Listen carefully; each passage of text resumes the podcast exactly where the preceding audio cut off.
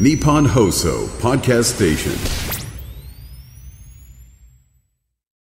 土曜日の夕方、いかがお過ごしでしょうか。こんにちは、渡辺美樹です。そして番組スペシャルアドバイザーはこの方です。テリー東です。テリーさん、今週もよろしくお願いします。さて、こんなメール来てます、はい、えー、世田谷区の小島さんです。渡辺さんの エスエヌエス を見ていたら、ラスベガスに行かれていていいなと思いました。さんじゅうねんまえに私がラスベガスに行った時は、世界最高峰のストリップショーを見ました。こっそりストリップにも行かれましたかっていうの。行かないですよ。行かなかったです。すごいですよ、あのでかい看板にね、うん、ストリップショーの宣伝したんですけど、ストリップ行ってません。あ、そうそう、あの向こうに滞在みっかなんですが、うん、ふつかはですね、外食店舗を回って、まあ、ふつかでにじゅうごてんぽ、もう本当によく回らせてもらいました、はい、そしていちにちはまあ別の仕事をして。何ですかそれ、別の仕事。まだ言えないんですけどね。あ、なんかまた考えてる。そうそうそうそう、なんか考えてる。でもほら、もう円安とか財政破綻を意識してますから、うん、もうとにかく海外事業をね、うん、本格的に入れていこうと、まあ、この間シンガポールの会社買収させていただいたんですが、うん、まあ、今回ね、アメリカはまた別の仕事。どうですかその、はいまあ、ラスベガスの景気というか、はい、その辺は。いやいや、全部アメリカ一緒ですけど、うん、もう前回はロサンゼルス行ったでしょ、はい、その前がヒューストン行ったでしょ、うん、やっぱもう本当アメリカは朝ごはんがせんえん、昼ご飯がさんぜんえん、夕飯ははっせんえんからいちまんえんって、もうこれも相場ですね。あ、だから時給が、まあ、ロスの今最低時給がもうさんぜんごひゃくえん近いんですよ。で、ラスベガスでさんぜんえんぐらいかな。うん、だからもうちょうど時給、最低時給がお昼ご飯分ぐらいで、だから分かりやすく言うと日本の全部さんばいになってますね。だからもう別世界ですよ。うん、あ、日本は本当にその国として後進国になってしまったなというのが正直な感想です。そこでなんかまたしでかそうとしてるんですか。しでかします。だってね、同じお金儲けてもさんばいですから、うん、ね、だからどう考えたって、うん、だから日本、まあ、当然ね、日本は大好きだから、うん、日本は大切にしますけど、やっぱり日本に、まあ、その基軸を置くよりも海外に基軸を置いていかないと、これから企業としては取り残されちゃうなと思います。もっと言うと、やっぱり日本の社員にも給料高く払ってあげたいじゃないですか、うん、そのためにやっぱ儲けなきゃいけないなと言いながら、なんか考えてるわけでしょ、うん、そのアメリカでこの次なる構想は。一つはね、何ですか、教えてくださいよ。実はね、うん、あのマカオでね、マカオの アイアール、うん、はい、ギャラクシーっていう アイアール のまあ最大企業があるんですよ。カジノですね。カジノ、はい、まあ、カジノを中心としたまあ大商業施設ですよね、うん、そこに先日あのワタミ店出したんですよ。京ワタミって言って、まあ、共演の京ですよね、まあ、その贅沢な食事の意味の京なんですが、はい、京ワタミっていうのを出して、この間もね、いちにちですよ、いちにちさんびゃくまん以上売ってるんですよ。今年間おそらくね、多分ろくおくからななおくえん売ってきます、いち店舗で。まあ、お客様単価もななせんえん。何がそんなに売れるんですか。うんとね、だからあの本マグロだったり、あとは和牛もそうですし、えーね、それからカニとか、割と本当にウニとか高いものがずっと揃えてあるんですよ、まあ、当然あのワタミの通常のメニューもあるんですが、あのこれはですね、今考えているのはラスベガスのほらファイブスターホテルいっぱいあるじゃないですか、はい、そこにこのレストラン展開できるなということで、まあ、実は一つはそのラスベガス、まだこれ話決まってないんでこうやって喋っちゃうんですけど、ラスベガス の、まあ、その向こうの関係者の方々とずっとお会いしてきたというのは一つなんですけど、これ決まってないから喋るんですけど、決まったことはあるんですよ。何ですか言えないんですけど、これあの多分ピーって入れてくれると思うんで、きゅうじゅうきゅうパーセント も決まり。すごい、すごいんですよ。大変なことになりますよ。はい、えー、さて シーエム の後はミスター財政破綻藤巻猛さんに大きな動きがありました。直接ご本人と電話を結んでお話を伺います。ぜひお聞きください。さて、我々財政破綻の業界で大きなニュースがありまして、はい、えー、ミスター財政破綻こと藤巻猛さんがですね、はい、参議院議員に繰り上げ当選。そうですね、先日ニュースになってたでしょ。なってましたよ。ねえ、えー、藤巻さんはにせんじゅうきゅうねんの参議院選挙に日本維新の会から全国比例で出馬して次点だったんですよ、はい、で維新の参議院の方がね、はい、お亡くなりになったんで、そうでしたよね、そうなんです、はい、で藤巻さんが繰り上げ当選、はい、ということで、もう藤巻さんじゃなくて藤巻先生になってしまったんですが、藤巻先生と電話がつながっております、はい、藤巻さん、こんにちは。こんにちは。どうもおめでとうございます。ありがとうございます。繰り上げ当選おめでとうございますありがとうございます。まずは繰り上げ当選、素直な率直な感想どうぞ。ちょっと悩んでたんですけどねまあというのはやっぱりななじゅうさんさいでもう若い世代にバトンタッチする時代でもあったしね、うんえーまあ、そういうこともあったし気力もちょっと落ちてきてますんで、うん、悩んだんですけれども、まあ、選んでいただいた方も投票していただいた方はいらっしゃいますんでね、うん、腹くくっていちねんはん頑張ろうかなと思ったんですよね、うんうん、頑張ってくださいよ。ただね、はい、ありがとう。ただねこうもう腹くくった後にね考えてみたらね結構、はい例えばね、あのろくねんまえのろくねんかん、私パーティーも寄付金もほとんど、パーティーはゼロだったし、寄付金も全くもらってなかったんで、はいまあ、そういうお金の面のしがらみがなくてね、うん、そして今回も次の選挙は全く絶対に出ませんから、うん、もうその選挙を気にする必要も全くなくて、本当に何にもしがらみがなくて、他のことをおんばかることなく、自分の考えてることを主張できるかな、国全体にとっていいことを考え、えー、主張できるかなという点は、まあ、あのやりがいがあるのかなというふうに思うようにしましたね。暴れてくださいよ。あれでしょう、日銀の上田総裁にも、ね、直接質問する機会がこれからできますでしょう、うんうん、結構上田さんとはバチバチやりたいなというふうには思っていますけどね。 ぜ, ぜひぜひお願いします。今もうそれ言えるの本当に藤巻さんしかいませんから、はい、いやいやありがとうございます。頼みます、はい、あの上田総裁にどんなこと聞きますか。はいあのまあ、一つはね本当に出口があるのかっていうことを一つ聞きたいな。これは黒田さんの時にはもう出口時期総称っていうふうにしかおっしゃってくださらなかったから上田さんだと同じこと言いますよ。時期はまあねでもそれは、うん、それ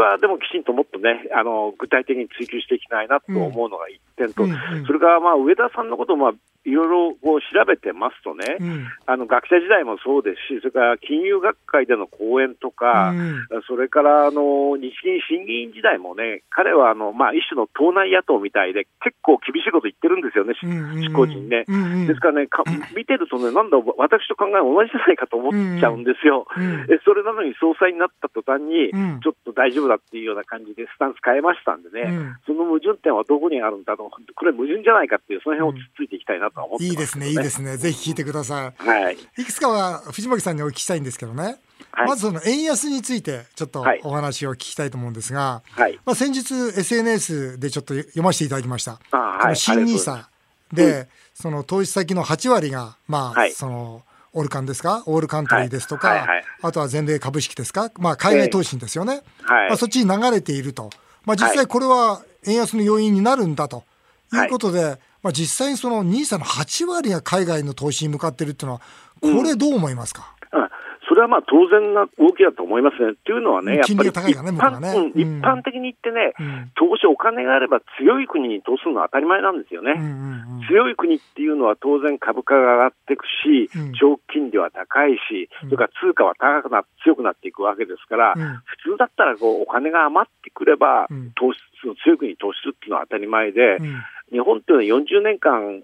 国内総生産がダントツのビリ成長ですからね、うんうんうん、そこからお金がより強い国に流れていくっていうのは当たり前だってことは一つありますよね、うんうん、でそういう場合にはきっとあの為替で行って為替ヘッジをすることはないんですよ。だからドル買いだけが残っていくんでね、ドル高要因なんですよね、うんうん、で一方ね確かに日本株が外国人が買っているという話もありますけども、うん、彼らが日本株を買うのは、うん、為替を逆にヘッジしている、うん、為替で円売りをしているドル買いを逆にしていると思うんですね。だから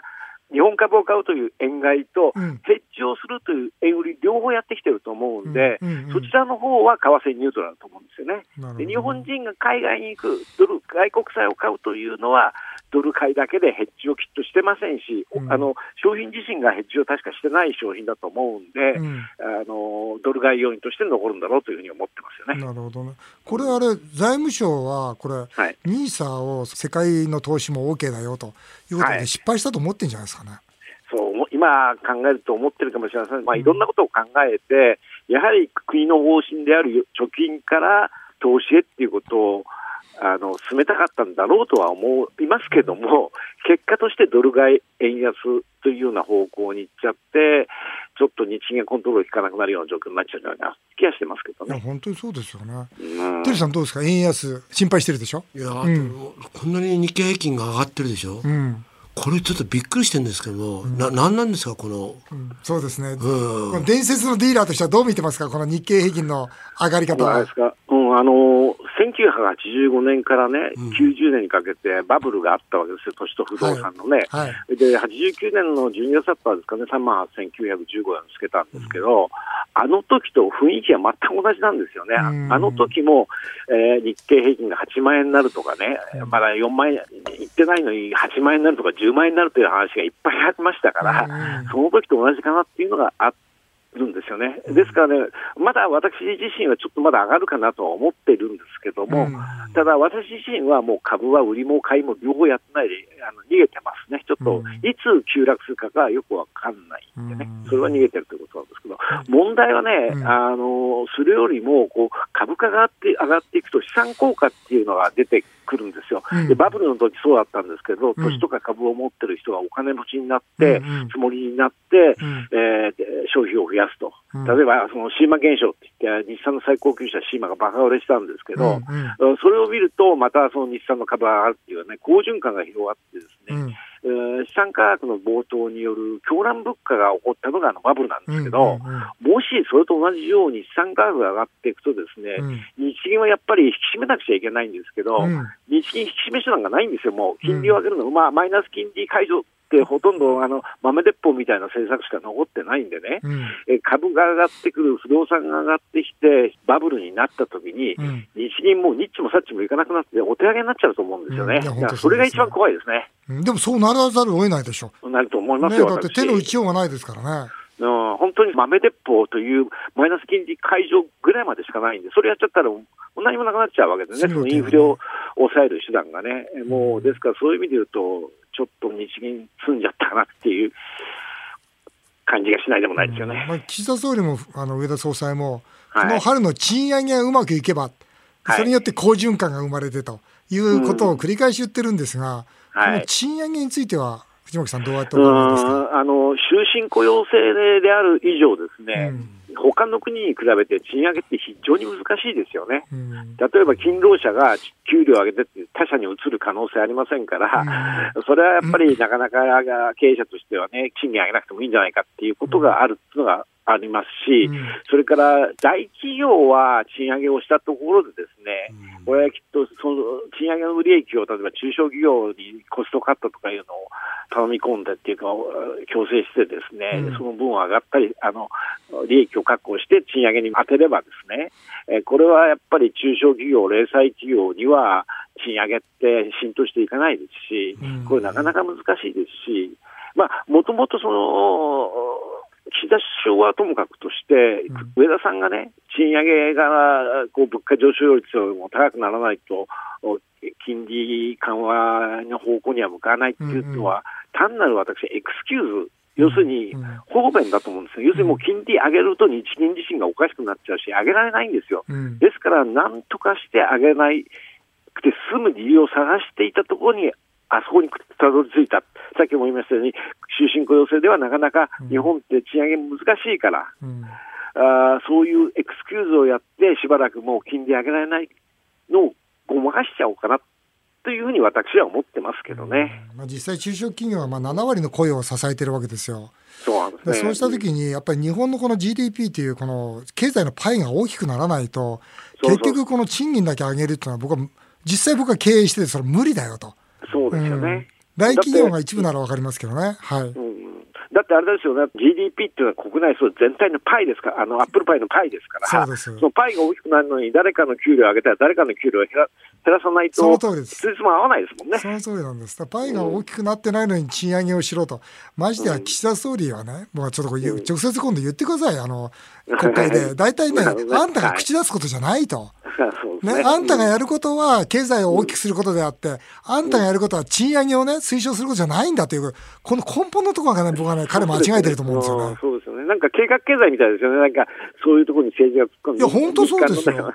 本当そうですよ。計画経済じゃない自由主義なんですから、ね、うん、自由主義においてのね、しっかりした原則を守っていただきたいと思いますわ。そうですね。ね、この後どうですか、日本の経済どんなシナリオを描かれますか？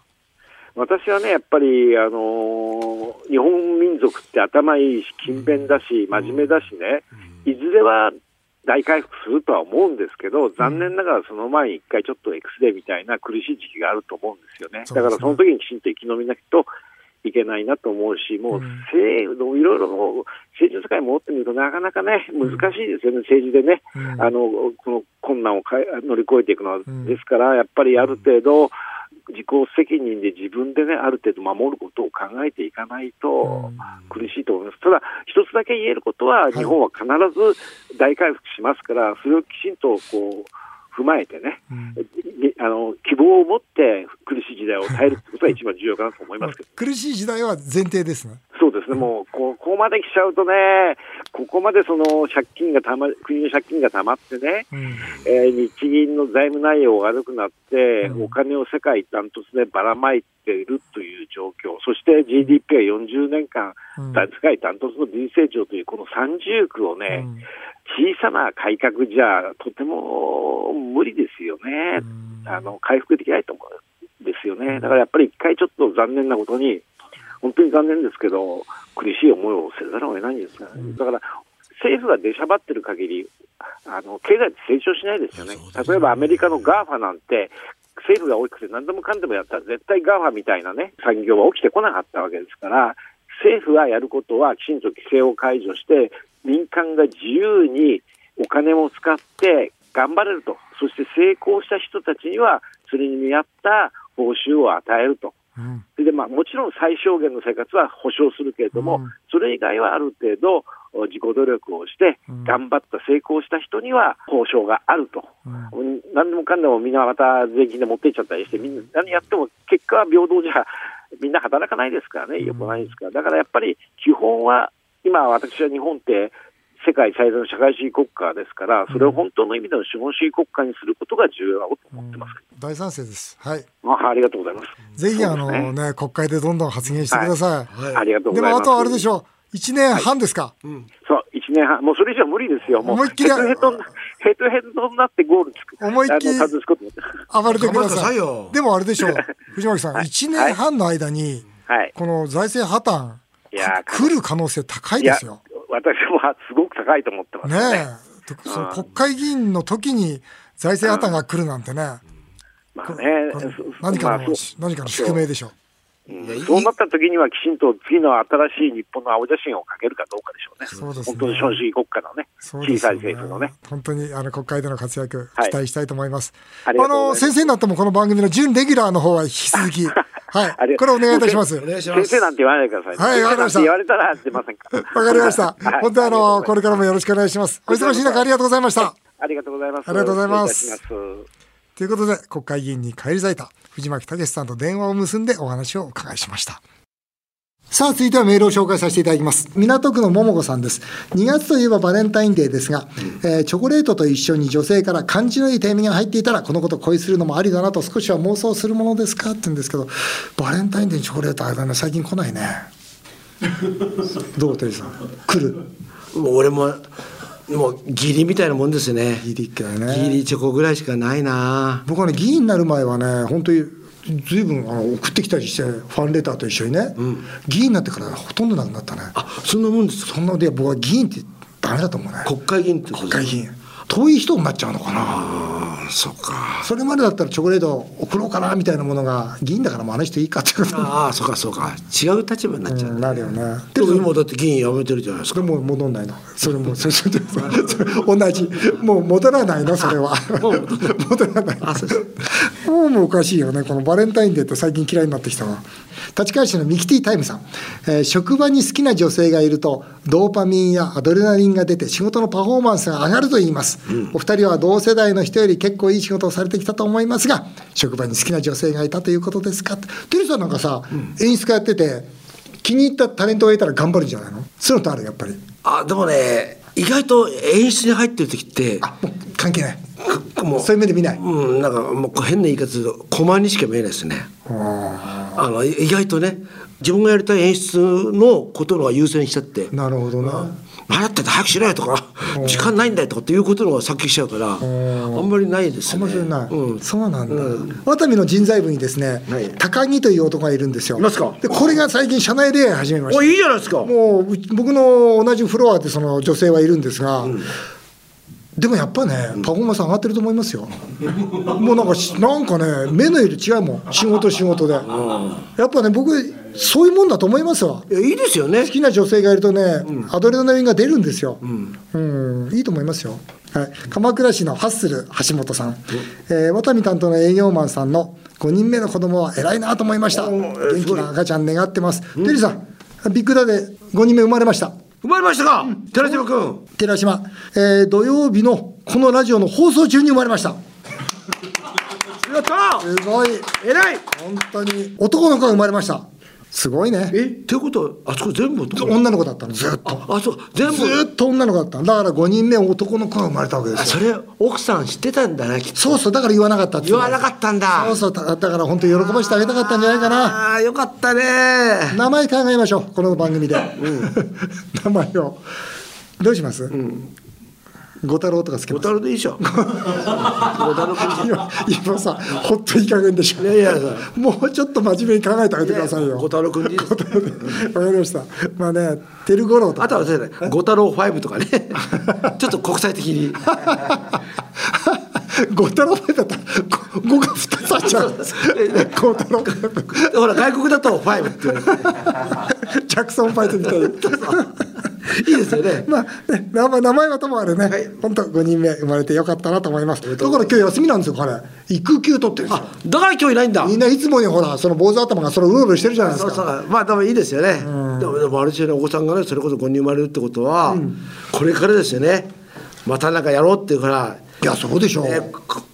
誓いますよね。頑張ろうと思うでしょう。でほら、この間ね、出世する顔かどうかって言って、ね、あまりしなそうな顔だって言っちゃったんだけど。いやいや、出世なんか関係ないです。大丈夫だよね、うん、大丈夫だよね。ここにももうお子さんね、うん、もう持ってることだけでもうそれはもう特別な、特別な、それ多分あれじゃない、会社からあれじゃないですか、会長賞とかもらえるんじゃないですか。もらえないでしょ。もらえないの。そうですか。以上、メール紹介でした。テリーさん、来週までよろしくお願いします。日本放送、渡辺美希、ごねんごの夢を語ろう。この番組ではメールをお待ちしています。渡辺さん、テリーさんへの質問、相談、何でも結構です。経営者の渡辺さんとプロデューサーのテリーさんが、あなたの会社やあなたのお店に無料でアドバイス。相談のある方はふるってご応募ください。電話で番組に出演された方には、全国のワタミグループのお店で使えるさんぜんえんぶんのお食事券をプレゼントします。メールアドレスは、ゆめごアットマーク いちにーよんにードットコム、ゆめごアットマーク いちにーよんにードットコム。この番組は放送終了後、ポッドキャストからでも番組をお聞きいただけます。詳しくは番組ホームページをご覧ください。渡辺美希さんやワタミの最新情報は、渡辺美希公式インスタグラムで更新中です。そちらもぜひチェックしてみてください。渡辺美希ごねんごの夢を語ろう。この後も素敵な週末をお過ごしください。お相手は渡辺美希でした。あなたの夢が叶いますように。